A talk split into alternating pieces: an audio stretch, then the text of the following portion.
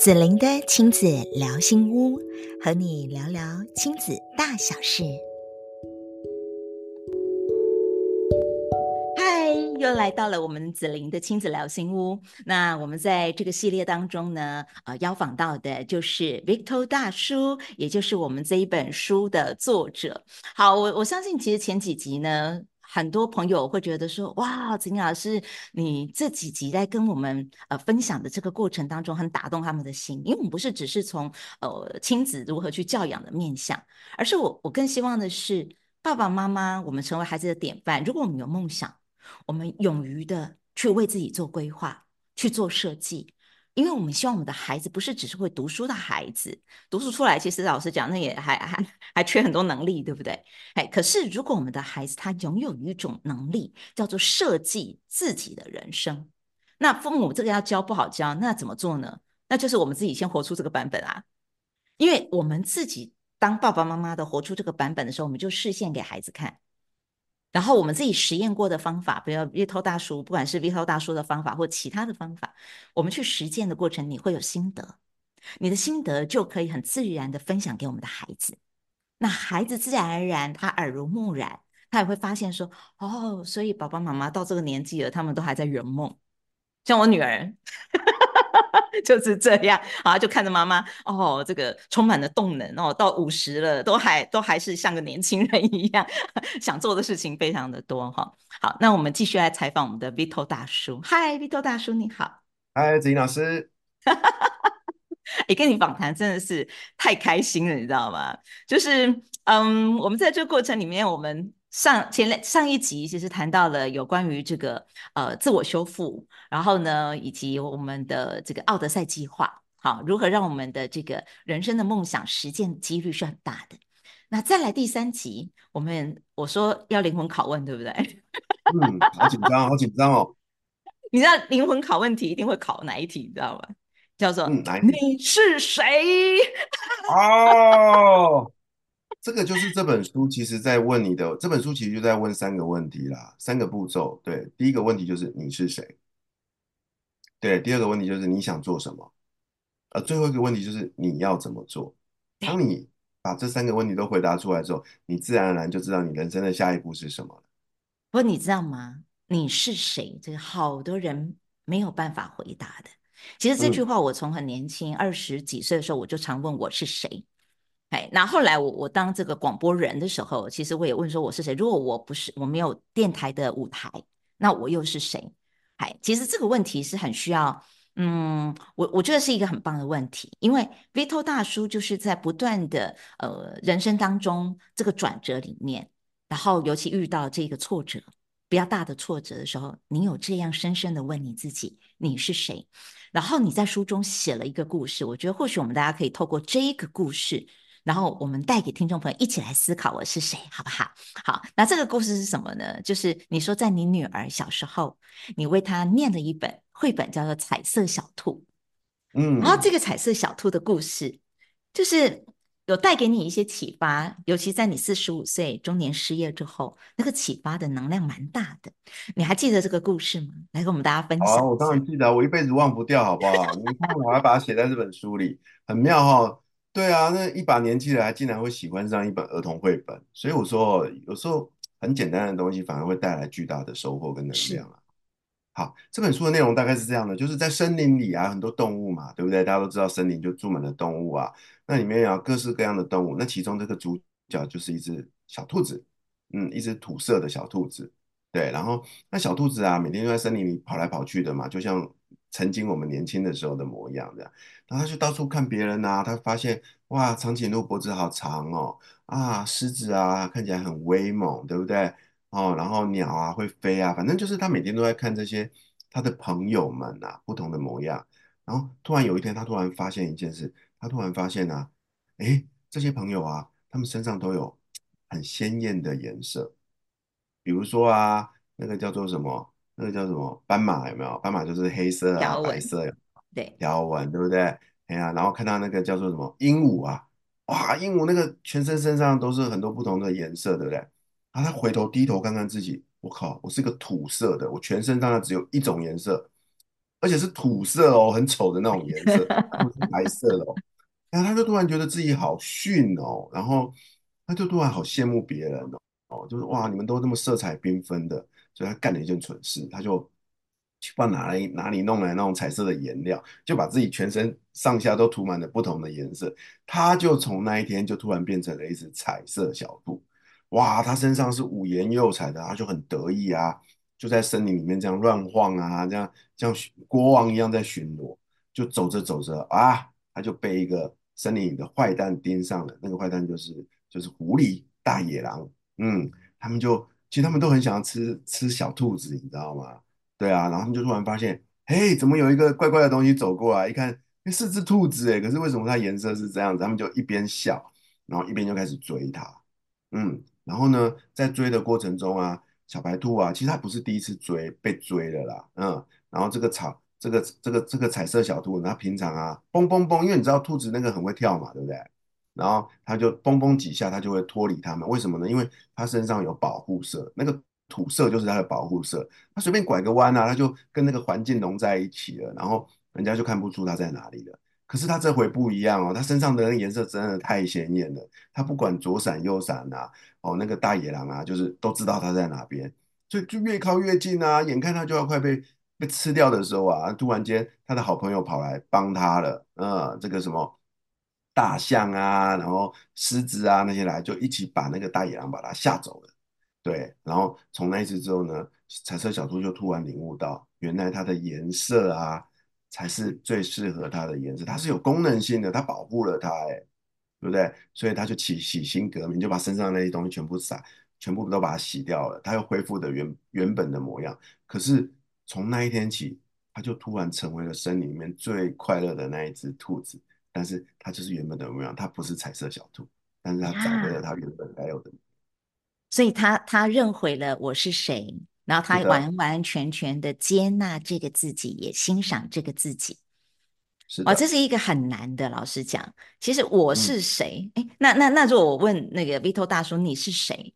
你会怎么回答呢？嗯、就是用一个很简单的这个字句来说，你会如何回答？我是谁？OK，我就是 Vito 啊，我就是我，我不再是谁，我就是我，我的生命课题就是成为我自己，而我，我的生命历程是独一无二的，所以我可以出这两本书啊。所以这是一个很笃定的能量。那每个人都可以问问看，当呃子玲老师问你是谁的时候，你会如何回答这个答案？好，那我我刚刚也提到说，我以前就常问我自己我是谁，因为我生命也很多转折，然后都做很多不一样的事情，然后那很多人说，哦，你那么多种身份，那你到底是谁呀？然后我我就会回答说，呃，我我我就是爱呀，反正有子玲在的地方就是很多的爱啊，对啊，我就是喜欢爱我自己，我也喜欢爱你们大家，我就是一个爱。对，不管我做任何事，我好喜欢这个答案哦，我好喜欢这个答案哦。对啊，对，我找好久，你知道吗？嗯、我在找我是谁这件事情，我花了一段时间去找。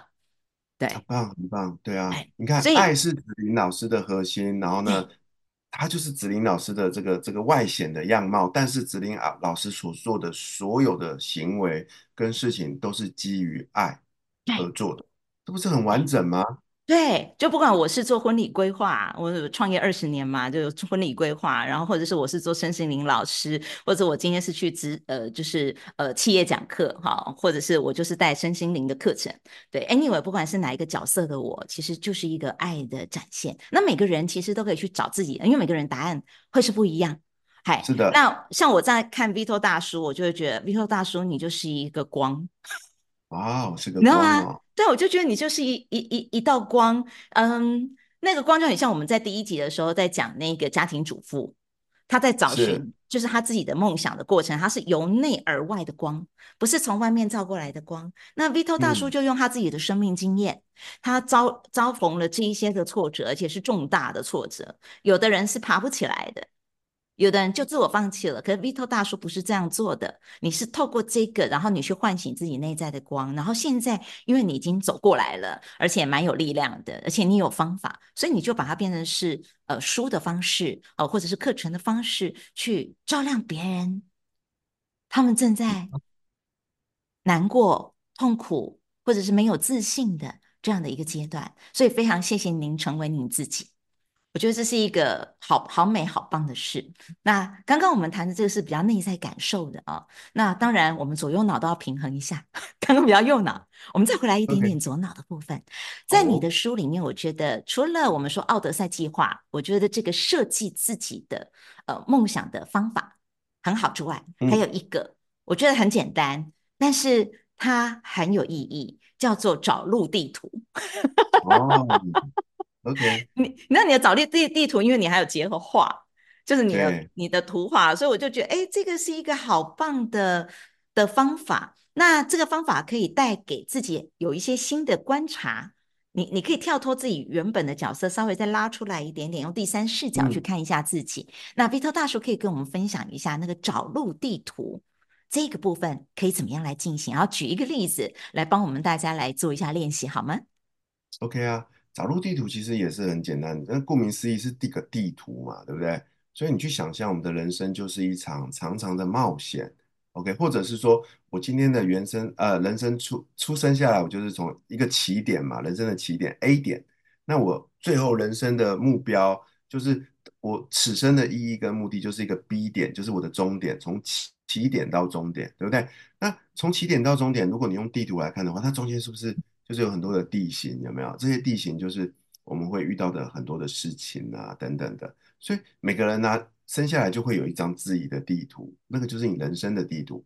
可是、啊、我们就是这样行不啷的，就是一直活着活着。不管你现在是二十岁、三十岁、四十岁、五十岁，你常常会走到一半的时候，突然有一天醒来，你突然发现你迷路了，你知道吗？迷路了，什么是迷路了？常常常常会有迷路的时候，嗯，就迷路啦、啊，就像是。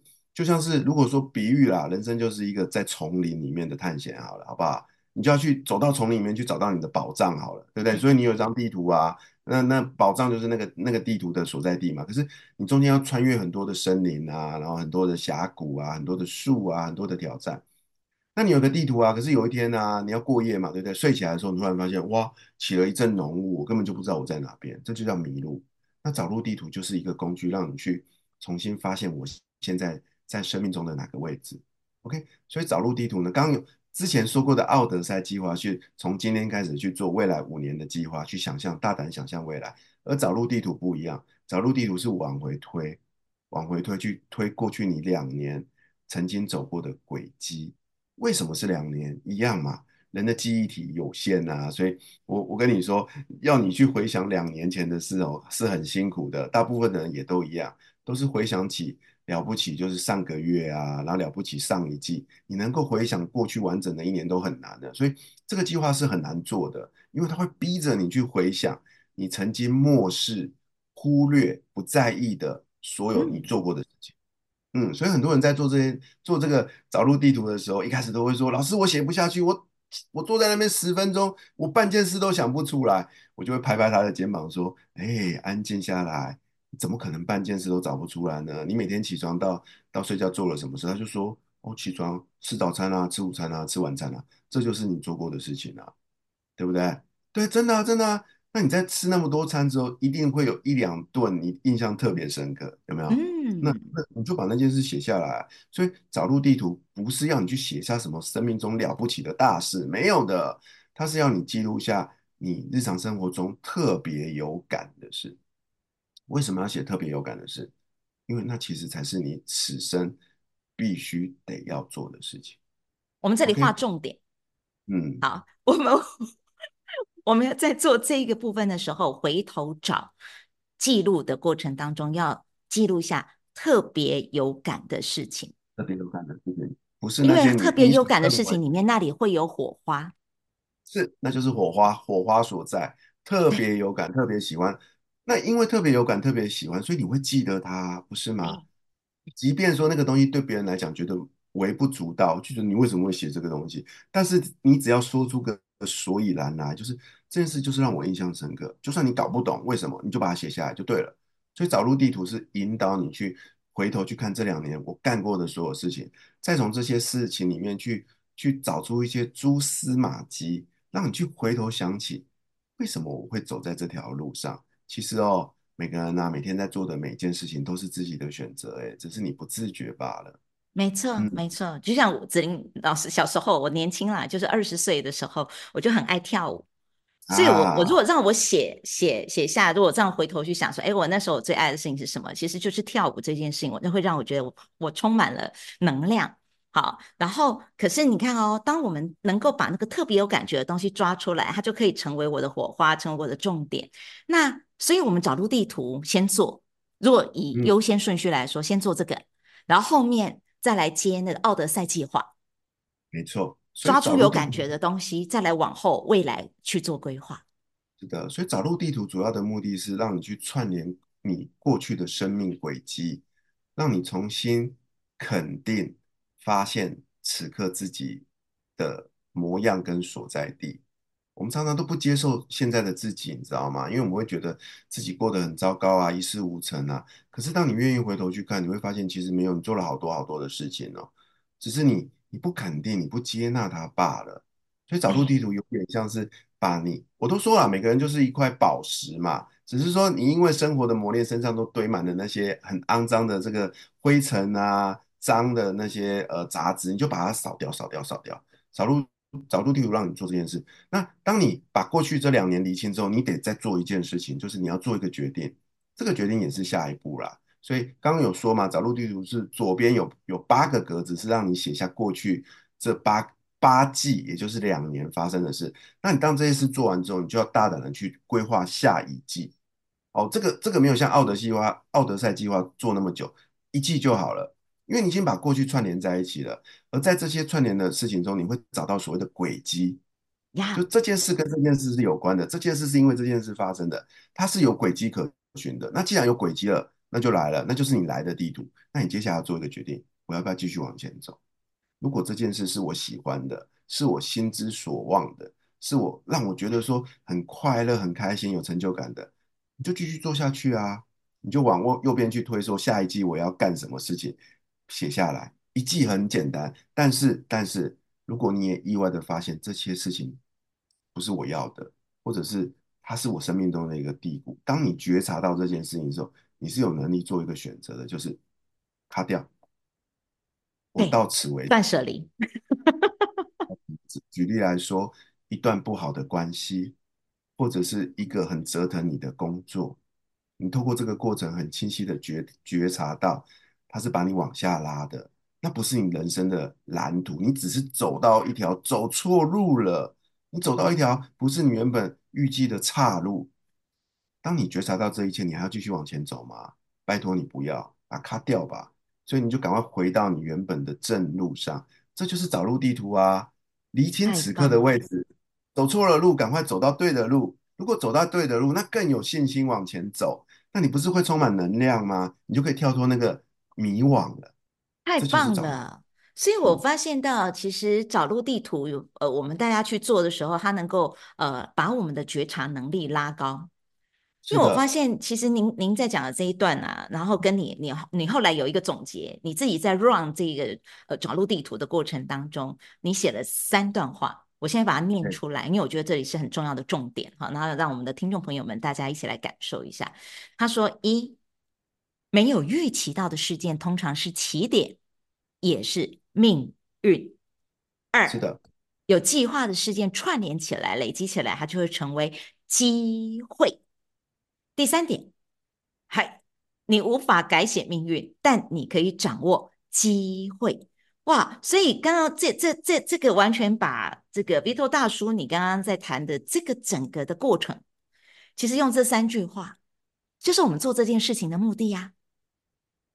对啊，可是我得说哦，那个是我很 personal 的，就是我我自己分享出我在做第一次做。这个找路地图之后，我自己的觉察，我把它写下来跟大家分享。但是那充其量是我的观点哦。那如果你有自己的观点，请你勇敢的跟我一样写下来，不管那个观点是什么，无关对错，那都是属于你的珍贵发现。呀所以呃，其实可能我们会有各式各样不同的体悟，你会有各种不同。我可以每个人都可以帮自己写金句啊，就是。我们在找路地图里面啊，我帮我自己的过去整理了，然后我也知道我的下一步是什么了。你可以给自己一句话，一个金句，然后给自己一份力量。比如说我我在看我自己啊，我也因为其实 Vito 大叔我是一个很认真的，你知道吗？我是很认真的读者哈，就是 我看完很有感觉的章节，我会试着做。我会试着帮我自己再重新也也做一下我我我这段就是因为疫情的时间，就是往回推两年嘛，好，然后就是疫情的这段时间，其实我做的很多的我的生命的不同的变化，哎，那这里面我也写了一段我自己的金句，然后跟 Vito 大叔的有点像哈，那我对对对，但但但我的这一句是什么呢？我来念一下哈，就是当你有觉察时，就能让命运创造转动的机会。哇，好棒哦！然后，因为我就因为那时候我也我也在我自己需要，因为你知道这个原本我们做这个婚礼规划，遇到疫情就是全部都死掉嘛，就是啊，这是我的另外一份事业的主业，是完全都。然后，所以在那个时候，我也问我自己，其实我当时的那个就是，如果回回头来看，那就很像是我当时奥德赛计划。其实我一直想把身心灵的工作，其实是它会变成我的正业跟主业。我一直往后推，你知道吗？我就想，啊，这不要那么快啦，不要那么快，马上它就变成我的主业，就我的副业就好了，我的置业就好了。可是呢，当我在做这些计划的过程当中，我整个串联起来，我就发现了，我感谢疫情，因为疫情加速了我其实奥德赛 计划的 的显化，对，就变成是更快速的，可能你就是走这项计划了。这样子，所以其实在这过程当中，如果没有觉察，我们是没有办法创造机会去转动我们的命运。好，所以所以其实我觉得，呃，Vito 大叔很厉害。你如果要说你没有身心灵的底子，我们也其实蛮难相信的，因为他都说没有啊，我都没有算过，就是没有这。麻瓜，你就说你是麻瓜，但我从你的书中，其实我看到的这一些东西，我觉得其实你是一个很难得在男性身上。好，因为通常男性在身心灵的这一块，右脑的启动或这个感感知性的，其实他是比较会花的能量会比较少一点点。哎，可是 Vito 大叔却是在这个部分，我觉得你左右脑的平衡，你的内外在的平衡，其实来到一个相当平衡的一个阶段。然后谢谢你跟我们分享好多好棒的方法。所以最后啊，换子玲老师要给您一个祝福。然后谢谢您，哦、对，谢谢您用这本书，然后用您的节目，好，两个 podcast 的节目来滋养这么多这么多的人们啊、呃！我这里呢，这个是奥修禅卡，好，然后我会在这个地方为您洗牌，然后请您稍微深呼吸，然后默念一下自己的名字，就深呼吸，对，然后默念一下你自己的名字。我在洗牌的过程当中，你有感觉的时候，你就喊停。停，好，OK，那我们要来翻喽，可以打开眼睛喽，停喽，刚刚洗牌哦，我们来翻，噔噔噔噔噔噔噔噔噔噔噔，好，等等，我拿反了，好，这一张，它，我不知道您这样子透过荧幕是否能够看得清楚，嗯哼，有一个人，然后他在一个非常美的圆形的窗花里。嗯，这个人呢，他里面穿的衣服开满了花朵，外面有一些枯枝，但是在窗花里面的这个人是绽放着美丽的花朵，从他的身上衣服一直到他的头，然后到他的顶轮都开花。鼻头大叔，您自己的连接，因为你是图像式的人。就你很会画画，你可以试试看，像这样子的一个图像，你收到了什么样的讯息的祝福给你？嗯，我现在虽然看不清楚这张，可是依照老师您的形容啦，我想到的可能就真的就是我这几年的际遇啦，就是外面的人看起来哦，我真的就是很很坎坷啦，又遇到失业，又遇到失婚啊，外面就是乱七八糟的。可是可能啊，透过反而透过这件事情，我很深度的自我觉察，然后做了一些。以前不一样的事情，所以我开始去，呃呃，就是在外界人家看起来的这些倒霉事，我反而变成了一份很大的祝福跟力量，所以我就慢慢的就活出了，可能是我没有想过的这个模样，所以我现在就是里面的那个你说的什么里外都是花，很丰盛的那个模样，对，但是其实它是建构在外面曾经发生过的这一些。很痛苦的事情是这样而来的。我我依照您的形容，我的感觉是哎、欸，你好厉害，我就知道你一定可以 get 到。没错，这个就是呃，二零二四年，呃，给您的祝福。那您会、啊、呃，把这三年来，哈，这三年来所有的咀嚼，然后所有的创造，然后它成为你身上可以充满了花，你你跟你靠近的人都可以闻到这个香气。啊，好棒哦！呀，然后谢谢您，就是二零二四年还会持续，您这本书会卖得非常的好。对，会卖得非常非常的好，然后呃，会嘉惠到非常非常多的读者，然后唤醒读者他们内在的力量，然后试着用自己的梦想来设计美好的人生。好，谢谢 Vito 大叔，呃，接受了子玲老师这个 三集的采访，然后每一集都如此的精彩，而且值得大家向内连接自己。谢谢您哦，那也祝福您。二零二四年这张牌卡叫做“心智元首”，就一切都在一个最圆满的境界里头。感谢您哦，哈，祝福，谢谢，爱你哦，拜拜，拜拜，啊，我们要拍一下照哦。好啊。谢谢你喜欢子玲的亲子聊心屋，欢迎你订阅及给我们五星好评。相关的公益讲座以及课程连结，我都会放在节目栏位当中与你一起分享。子玲的亲子聊心屋，让你的家庭关系更幸福。